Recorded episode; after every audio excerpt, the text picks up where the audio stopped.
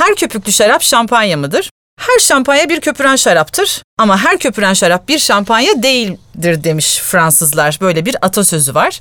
Aslında Fransa'da dahi sadece ve sadece kuzeyde yer alan Şampanya bölgesinde üretilen köpüren şaraplara şampanya denilir. Bu isim bu bölgeyle tescillidir. Yani aslında bir coğrafi işaretten bahsediyoruz burada. Dünyanın başka hiçbir yerinde kullanılamaz ve kullanılmasına da izin verilmez. Fransa'nın bir başka bölgesinde ya da dünyanın herhangi bir yerinde üretilen köpüren şaraplar ise farklı isimler alır. Mesela işte Fransa'da Şampanya bölgesi dışında üretilen şaraplara çoğunlukla Crémant derler.